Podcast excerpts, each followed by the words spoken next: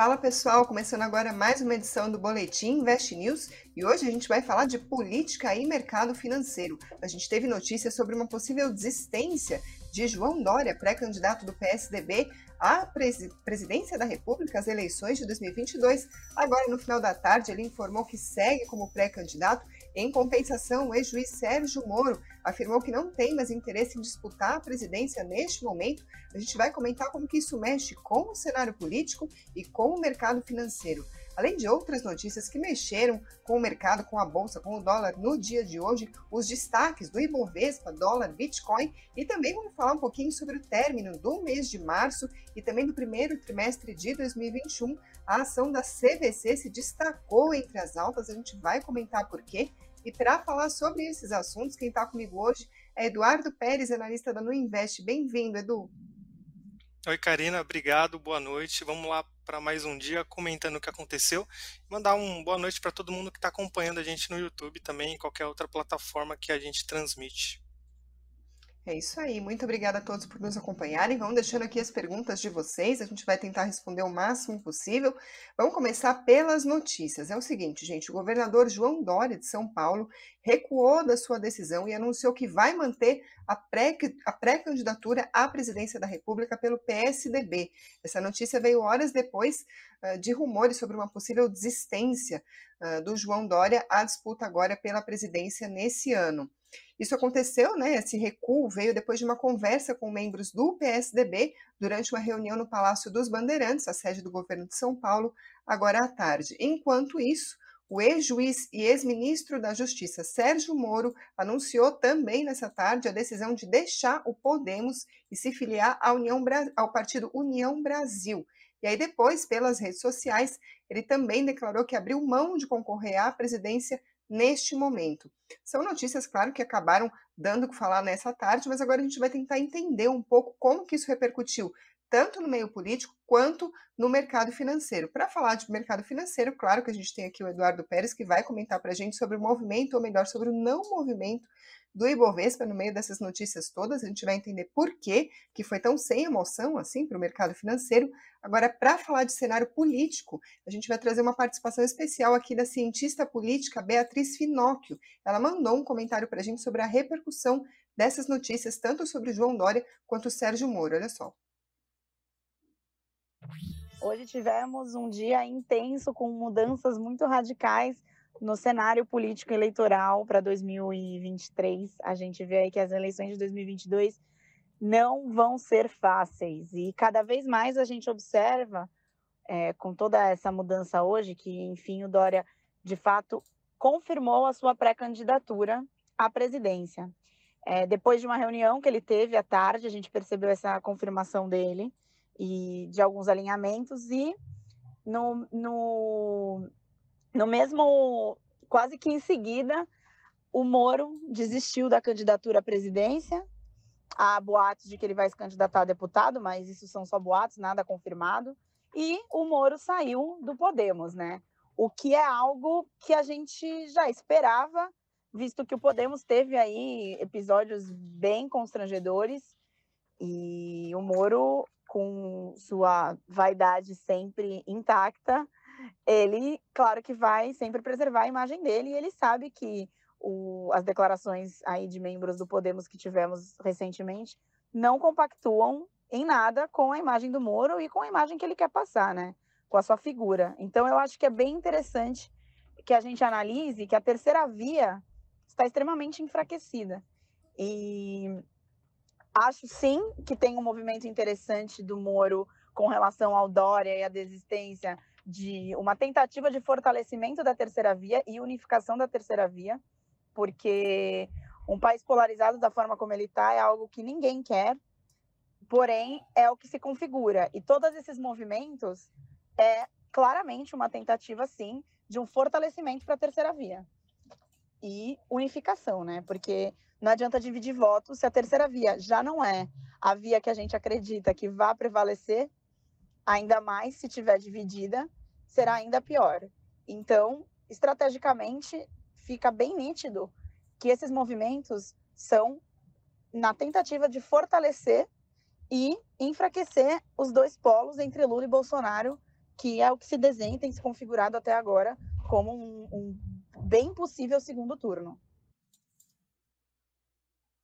A gente vê então pela fala da cientista política Beatriz Finocchio, obrigada pela participação, por ter enviado esse áudio para a gente, que é toda uma discussão sobre a disputa entre Lula e Bolsonaro e uma eventual terceira via, que nas palavras da especialista, por enquanto não se desenhou de uma maneira forte, unificada. Essa então é a análise que se faz do noticiário de hoje. Agora, Edu, eu gostaria de saber se essa também é a impressão que a gente pode uh, atribuir ao mercado financeiro, porque uh, durante a tarde, enquanto todas essas notícias se desenrolavam, o Ibovespa, do jeito que estava, ficou, foi um dia até de alguma volatilidade, o dólar caindo, caindo, continuou, a gente não viu nenhum movimento, nenhuma mudança, uma reação notável do mercado financeiro.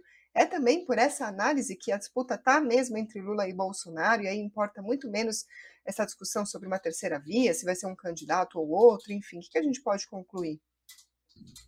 É sempre polêmico falar de política e mercado financeiro aqui, porque, igual a nossa convidada falou aqui, a gente está num momento muito polarizado, né? É, vai ter pessoas, vão ter pessoas, na verdade, que vão achar ruim, outras que talvez não achem ruim o que eu vou falar aqui. Mas eu entendo que o mercado não está trabalhando com a possibilidade de uma terceira via. Isso porque as intenções de voto, elas, para os candidatos de terceira via, estão é, bem, assim, tá com uma distância bem grande dos dois primeiros, do, do ex-presidente Lula e do presidente Bolsonaro. E quando você lê cartas de gestores de fundos de investimento, é, eles não falam tanto na possibilidade de uma terceira via como algo factível. Então, eles estão trabalhando mais com a possibilidade de que, se o Bolsonaro ganhar, ele faria uma reformulação dos ministérios, igual que ele já está fazendo agora, né? Então, ele teria uma outra equipe para passar uma uma confiança maior para o mercado. E se caso for o Lula o ganhador, aí os gestores e o mercado parece que está apostando que é, o Lula vai entender que para fazer política no momento como que a gente está agora, para conseguir é, ter um diálogo político com outros partidos, outros políticos, ele teria que ter uma aproximação mais é, de centrão ali, ou então menos é, extremista para o lado da esquerda. Então, talvez um possível governo do presidente Lula pudesse ser é, um governo com maior diálogo. E aí, como ele aparece em primeiro nas pesquisas, é, por mais que a gente possa concordar ou não, a gente acaba tomando como base esses números. E a gente sempre observa como que o mercado reage. Então, eu lembro que na, é, quando o Bolsonaro estava é, se candidatando para presidente, ele tinha pouquíssima chance de ganhar. É, qualquer notícia de melhora na, na intenção de votos para ele não mexia muito com o mercado, mas chegou um momento que ele foi crescendo nas pesquisas e aí qualquer fala dele, e aí ele começou a ficar relativamente é, mais importante assim no quesito de ter impacto no mercado, tá? É, então é, tá um pouco meio que se eu pudesse fazer um paralelo com o que a gente teve nas outras eleições presidenciais, a terceira via ela está mostrando uma ameaça agora para os dois principais candidatos, assim como o Bolsonaro não estava apresentando uma ameaça antes dele ganhar força, dele ganhar atração em redes sociais. Então é um momento que a gente não está vendo grande perigo, assim entre aspas, dessa terceira via, até por falta dessa unidade. Então a gente tinha ali é, grandes nomes, né? Eduardo Leite, o João Dória, uh, o Moro também, forte candidato que a gente vinha apostando assim para quem pensa numa saída de, de terceira via. Mas o que aparenta hoje, se não for uma incrível coincidência do universo, é que teve um movimento um pouco mais articulado ali para você ter é, eventos ali é, calculados, né? Então, o Moro já falou que não vai concorrer, o Dória desmentiu os boatos ali, ou pelo menos mudou a história de que ele não iria mais concorrer e confirmou que vai concorrer para a presidência. Então, é um movimento da terceira via para tentar se consolidar mesmo. Na bolsa, não mudou muita coisa, é, igual você falou, Karen, o, dólar também continuou do jeito que estava, mercado de juros já estava caindo antes, né? Esses últimos dias ele, o mercado, a curva de juros vem caindo e continuou caindo hoje. Então, aparentemente, não teve nenhum choque ali nos agentes do mercado. Então, olhando isso, né? Pegando os fatos, né? O que aconteceu e os resultados, a gente considera que não teve grande impacto mesmo. Vou aproveitar esse gancho que não teve grande impacto, que você mesmo disse, para ler alguns comentários do pessoal aqui. Uh, por exemplo, o Marcos Teixeira diz: é impressionante como imprensa e mercado perdem tempo com, não tem, com quem não tem voto. Imagina que ele esteja falando aqui da nossa pauta uh, sobre o Dória e o Moro. E o Top V Online diz: se o Lula ganhar, o mercado desaba. Eu estou lendo esses comentários justamente para dialogar aqui com a análise que a gente está fazendo, porque justamente a gente está falando sobre como o, as notícias sobre Dória e Moro não mexeram com o mercado, ou seja, não houve essa perda de tempo, entre aspas, aqui, utilizando as próprias palavras do Marcos Teixeira, e sobre o Top V online, se o Lula ganhar, o mercado desaba.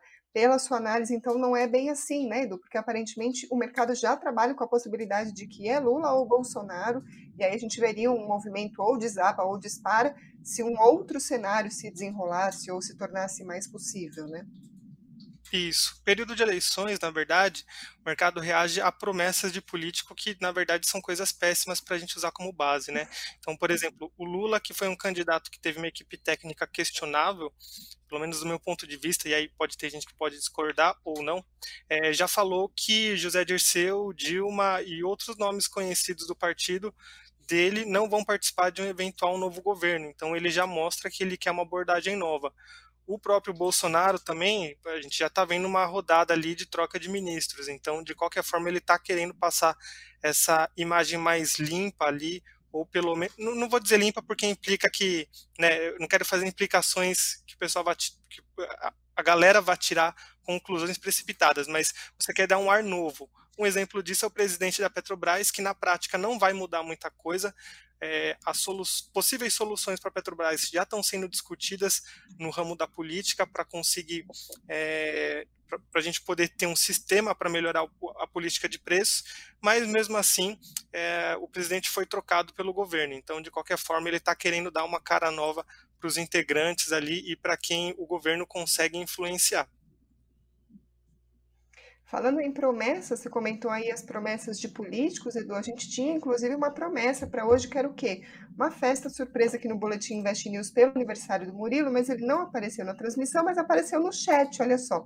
Uma promessa cumprida, quase cumprida. Ele está aqui participando do programa pelo chat. Fica aí, parabéns, Murilo. Comentem aqui embaixo se você não está vendo ao vivo, deixe embaixo Parabéns para o Murilo também no campo dos comentários. Vou começar agora para o resumo de notícias de outras coisas que também mexeram com o mercado. Ainda falando sobre o cenário interno, a gente teve a divulgação da PNAD, a pesquisa do IBGE, sobre a taxa de desemprego. Ficou em 11,2% nos três meses terminados em fevereiro. É a menor taxa para um trimestre encerrado em fevereiro desde 2016, mas ainda assim o país tem mais de 12 milhões de desempregados. Na comparação com o último trimestre, o número de pessoas em busca de trabalho caiu 3,1%. Agora, no cenário externo, falando de guerra na Ucrânia, o presidente da Ucrânia disse que suas forças se preparam para novos ataques russos no sudeste do país. Isso acabou disseminando um pouco o otimismo do mercado em relação a um possível avanço da solução do conflito.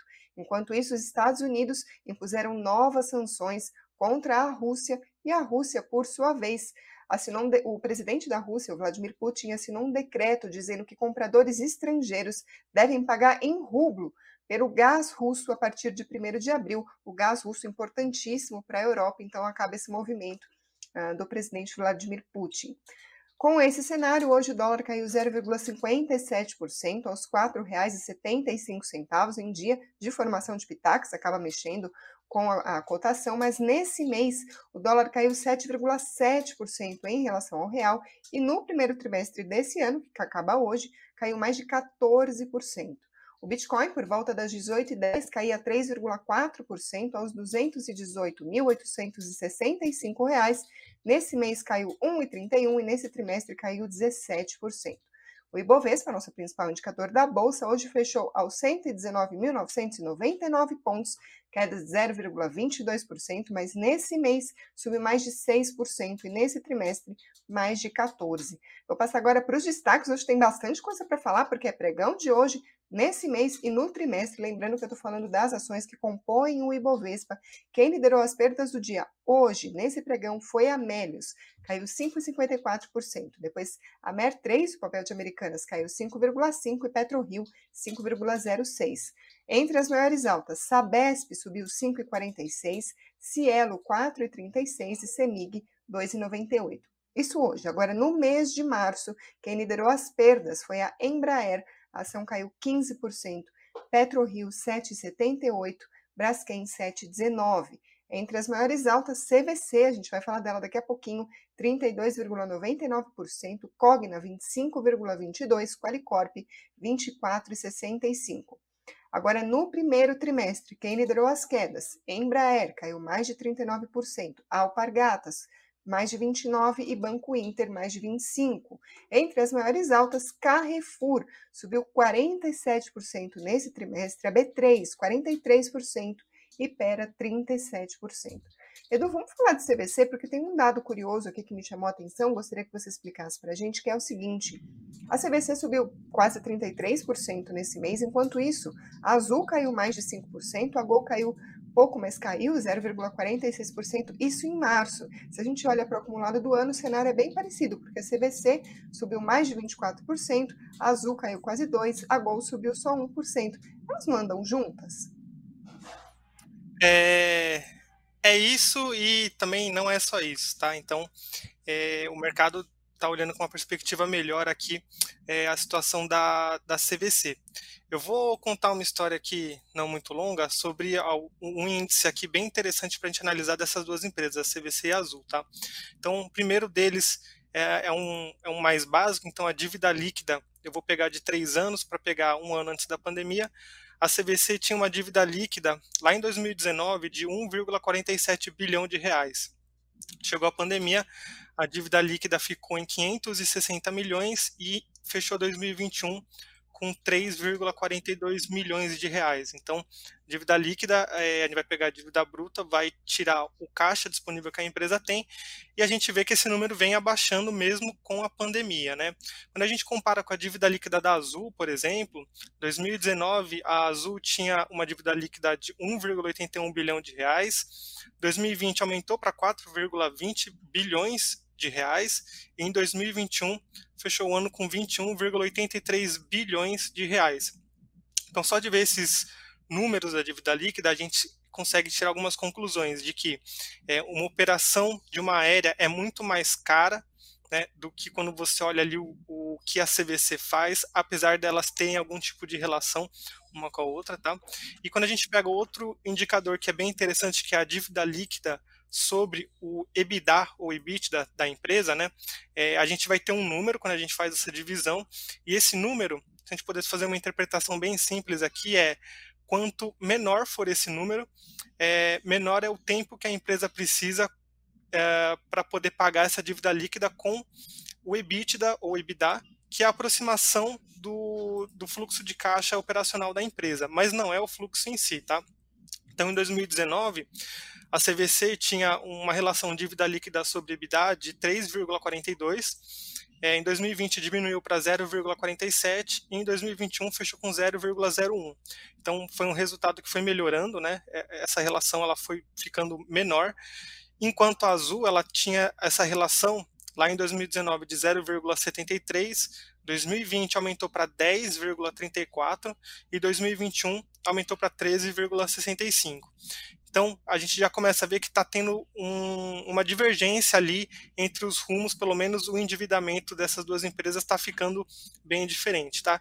E a gente tem outros agravantes das aéreas, que é a falta de peças que a Embraer pode ter, ela tem esse risco de não conseguir entregar e enviar peças por conta dessa crise de abastecimento da cadeia produtiva. Então, a gente vem acompanhando que é, custo de frete vem aumentando globalmente, é, custo de commodities, então entra minério, entra ferro, é, entra qualquer tipo de é, matéria para ser usada na aviação, ela pode ter algum tipo de é, diminuição na oferta que vai gerar preços mais altos. Então isso afeta o caso das aéreas quando elas têm que fazer a reposição ou então fazer a manutenção.